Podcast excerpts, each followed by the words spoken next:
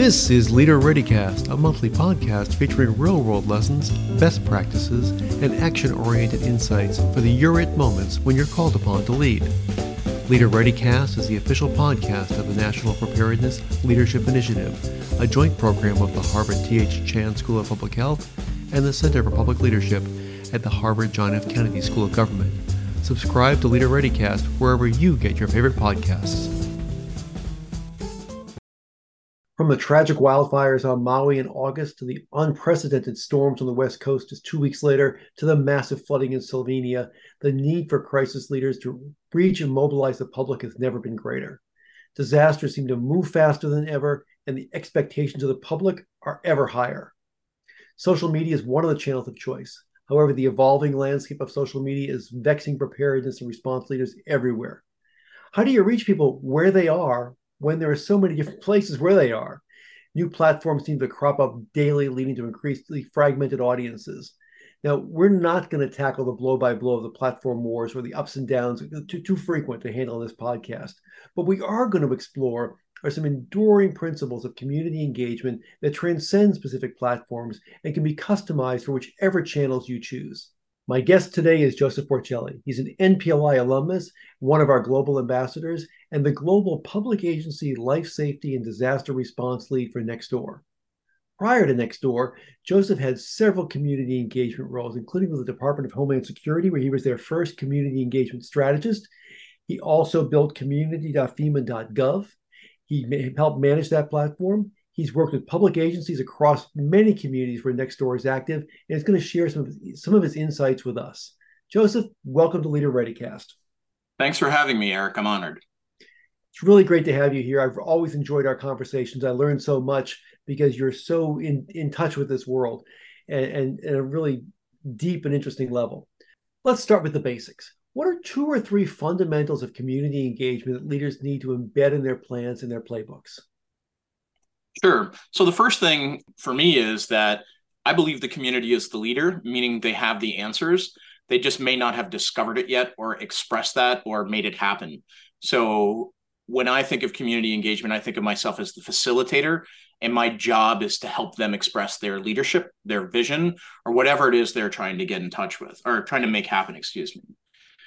The second thing is when I'm facilitating, I think and communicate like a community builder.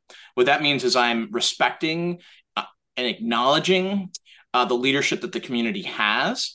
And by doing that, I'm understanding and taking into account their interests, needs, desires, the problems they're trying to solve, because I know that may not exactly be what I'm trying to do. I may have an agenda, they also have their agendas. What we're looking to do is find the common areas where we can make progress together the second part of this is really about sort of two strategies. One is respecting people's intellects, and the other is caring out loud. By respecting people's intellects, that means taking the time to explain why things matter, how it will benefit people, what they might expect to run into. And caring out loud is demonstrating that you are listening, that you are closing the loop, that you are there to help them be successful oftentimes I'll hear, let's push this out. I cringe when I hear that phrase because what people want is to have conversations with you. They don't want you to content at them. That's a great way of putting that. And I like you know, to summarize all of that. I mean, like so many things, it's better to do things with people rather than to them. That's right. Uh, treating them as equals in the process. And I think that's so important in all of communication. So my next question is, you know, given the number, the scope, and the scale of incidents globally, and there's just so many, it feels like we're in a, we are in permanent response mode. That preparedness or readiness, to use the latest buzzword, seems to need to get its groove back. Right. In general terms, where do you think agencies go wrong? And can you give us a case of where you think an agency got it right in terms of increasing preparedness through engagement? Sure. And I'd like to just start off by sharing a couple stats about the landscape right now. So between 2017 and 2020, 2022, excuse me, there were just 18 days on average between billion dollar disasters. I don't think a lot of people realize that. Um, one in three adults report being personally affected um, by an extreme weather event in the past two years. Only about 4% of homeowners nationwide have flood insurance, although 90% of catastrophes in the US, the US involve flooding. And 1.6% of the US population was displaced because of a natural disaster. And this is, uh, I think that was for 2022. And so we're dealing with an environment where preparedness is no longer optional. We are seeing events happening all of the time. And there's also other challenges. Uh, according to uh, PPD 8, Presidential Proclamation 8, a research study was done, and I think this was in 2013. A third of the people will prepare, a third of the people might prepare, and a third of the people won't prepare. And we're seeing that even if you look at like the FEMA National Household Survey, I'm just looking at preparedness actions. This is the 2022 uh, survey. All actions are going down. So we've got increased threat. We've got people that might, might not, or won't prepare. Preparedness is declining. And preparedness is also a luxury. And what I mean by that is it costs money to prepare. There are folks who have multiple jobs, who have lots of financial demands, and they're making decisions on whether they're not whether or not they're going to pay their utility bill. So these are all things that you know we have to keep in mind when we're talking about preparedness and community engagement. So with that said, a couple of mistakes that I see organizations making is that they're putting too much on their PIO or their comms office. They're demanding way too much when they have multiple responsibilities. So, for example, they've got to handle the media, they've got to do all the social media, they have to create the graphics, they have to edit the video, and that's a whole lot. And I think we're getting past the point where, like, oh, let's delegate that to the intern. Hopefully, people have learned that does not work, but we must appropriately fund comm shops and we must appropriately ensure they have resources to do their job successfully. The other thing is preparedness messaging is hard to write. The what most people do is send people to ready.gov. Hey, the storm is coming. Go look at ready.gov. But if you look at the average click through rates on communications, it's less than, it's like single digits, I believe, the last time I looked. And so when you've got people's attentions on no, whatever platform or way you're communicating, you need to explain, you need to succinctly list out the things people need to do and you need to explain why they matter because you have to connect the dots for people. Um, a great example of an agency doing a great job is the Florida Division of Emergency Management. Uh, they started using Nextdoor for Public Agencies, which is our free government platform, uh, earlier this year. And every week there are multiple preparedness messages, and they are the cadence of which they are communicating and engaging people is inspiring. I love it. There are so many hazards people are facing in Florida, especially as we enter hurricane season you know, last time I looked at uh, the National Hurricane Center, like there are multiple storms out in the in the um, Atlantic Ocean, also in the Pacific right now. So there's there are lots of threats, and th- there's there's a couple schools of thoughts with messaging. Right, people want to. So what I really like about Florida Emergency Management is their cadence of messaging is great. There are multiple preparedness messages going out every week, and the engagement on those messages is excellent people understand that they do need to prepare and they are taking that action they're having those conversations with each other because it is a regular conversation. It's not just during National Preparedness Month. And by that time, it's often too late. There's also a conversation out of how much information can people digest at once. And often there are so many preparedness uh, protective actions that people need to take and so that regular cadence allows you to spread it out and make it seasonally relevant. And I think it's just a great way to do it. Again, Florida Emergency Management, Division of Emergency Man- Management is doing a great job doing just that. You know, I think that that notion you mentioned of having a cadence and always being out there is so important because you're right. When you give people the the checklist, a long checklist of have the communications plan and the evacuation plan and 72 hours worth of food and water, it can be overwhelming. It is. And give people little chunks of things of this week you can do this or hey, it's October, you're getting your flu shot. Great time to talk to your doctor about how to make sure you've got enough meds in your house if you have to evacuate, you've got enough to take with you. Or That's right. Different things one at a time when you chunk it up and it becomes a way of having people think on a more regular basis rather than seeing this big thing of oh I'll get to it but then you never do get to it because it just it's just so large. That's such an important. And, you know, preparedness is not a one time thing, right? You don't go out there and buy a bag and fill it and leave it because what's going to happen is you're going to go into that bag, you're going to take it, take something out, or it's going to rot, right? And so incremental preparedness is really important. And I think agencies need to explain what that looks like with pictures and videos. So, for example, Mary Jo Flynn, who is the I believe she's now the commissioner of Sacramento Emergency Management. Years ago, she had this great we had this great conversation, and she was saying that preparedness is buying one extra can of soup a week, right? Because we mentioned earlier, preparedness is a luxury. Not everybody can go out and buy a three hundred dollar bag of you know preparedness supplies, and so that one extra can of soup creates muscle memory around doing that same thing for other things that you need. And you put it, you don't put it in that box, you put it in the back of your pantry.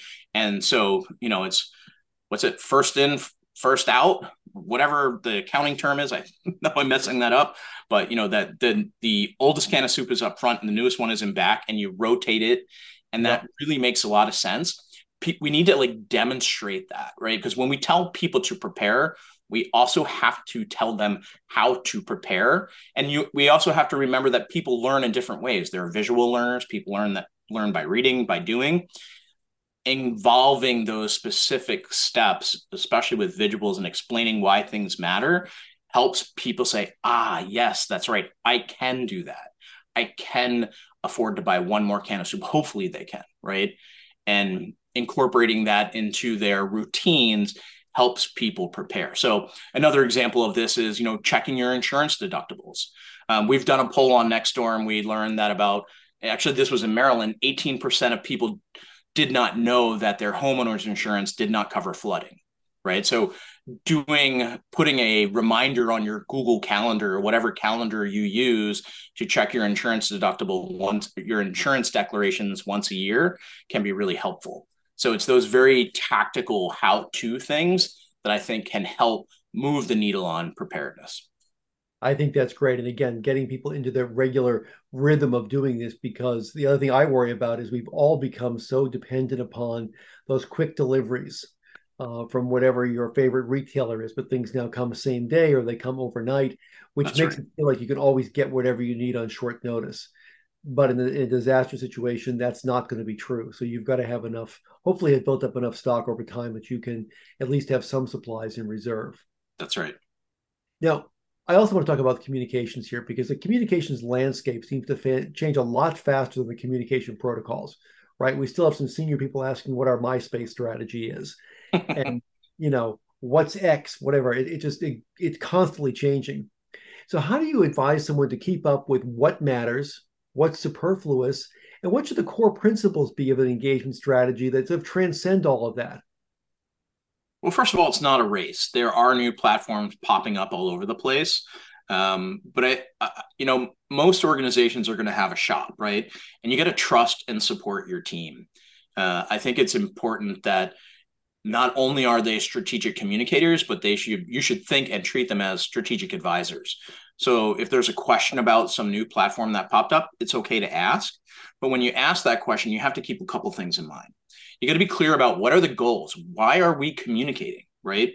And then what aug- what audience segment will we reach on this whatever new platform it is? Are we reaching them somewhere else? Do they want to hear from us? And if they do, what type of information might resonate with them? So to, to summarize that is you have to meet the segments of your audiences on the platforms they use and tailor the messages to to the culture and the format of those platforms. In other words don't wear a suit to a beach party. And so trusting your team experimenting and learning quickly if you do want to try it out you can certainly do that.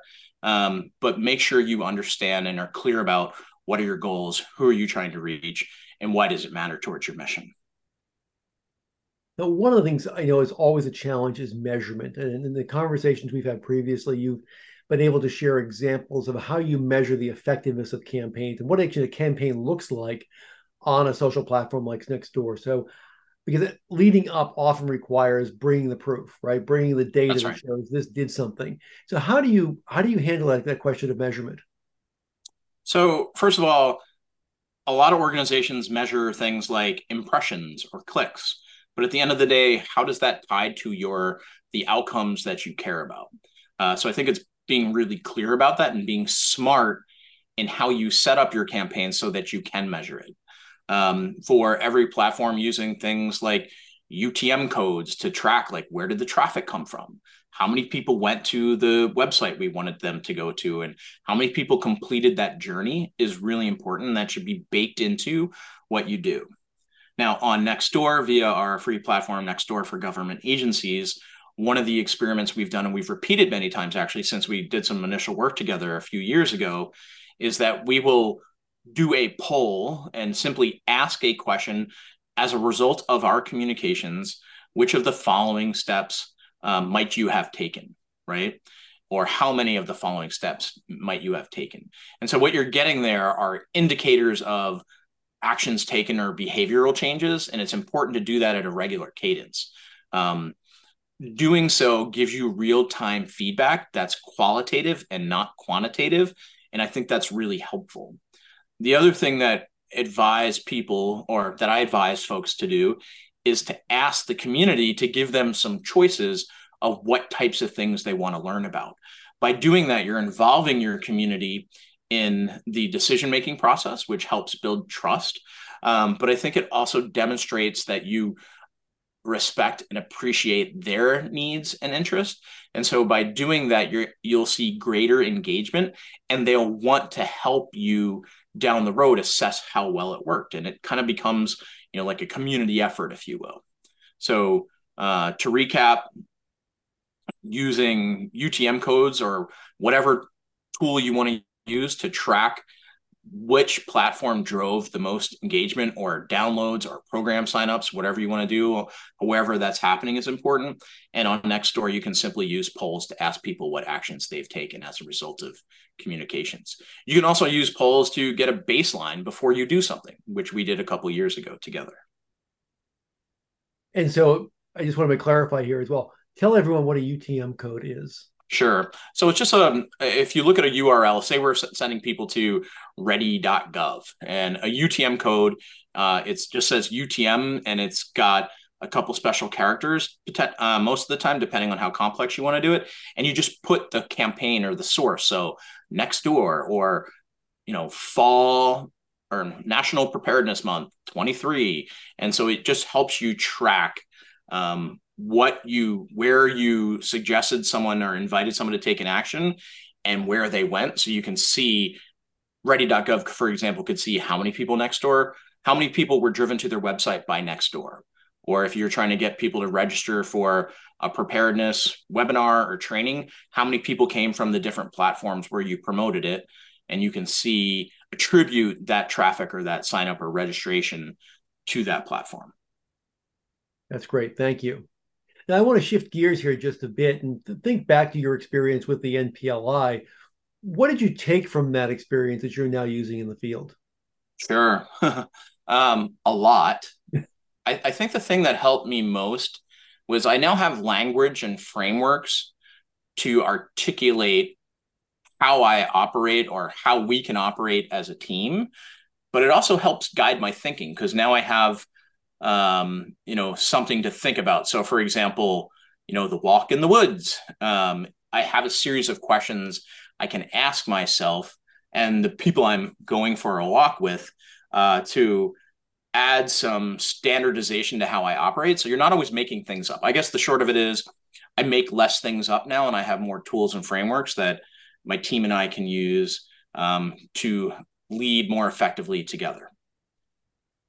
That's great. We're always happy to hear when our alumni are using the tools, using the concepts in in, in their day to day practice. That's the that's the intention, and I'm glad things like the walk in the woods are working for you. Thank you. I, I have my one final question, which I have my my final question for every guest. What gives you hope? My neighbors. I live in a great community where people really care about each other and help each other out every chance they get. Uh, and that's a culture that my neighbor has created long before I got here, but I feel really grateful for that. I also see that reflected all over uh, in the disasters I respond to. People are always helping each other out. You know, as we know and as we've seen, neighbors are often each other's first first responders. And when people help each other out or are in service to each other, what we see is the things that divide them, you know, don't matter in that moment. They're expressing care and help towards each other. And often through that, they learn that they have more things in common that they, than they don't. Community is the heart of everything we do that that works well. I think you know I read recently a definition of community that it is a group of people who care about each other more than they should, and that's a great place to live. It is. The question then becomes who defines should, and I think what I what we're seeing is neighbors are defining that because we need to these days, right? There's a lot we face, and together we are stronger. Absolutely. Thank you, Joseph. My guest for this episode has been Joseph Porcelli. He's an NPLI alum, uh, one of our global ambassadors, and the global public agency life safety and disaster response lead for Nextdoor. Until next time, remember that you're it. Be ready to lead when it matters most. This has been another episode of Leader ReadyCast from the National Preparedness Leadership Initiative. Subscribe to Leader ReadyCast wherever you get your favorite podcasts and find out more about us at npli.sph.harvard.edu. Follow us on Twitter at HarvardNPLI. Thanks for listening and be ready to lead.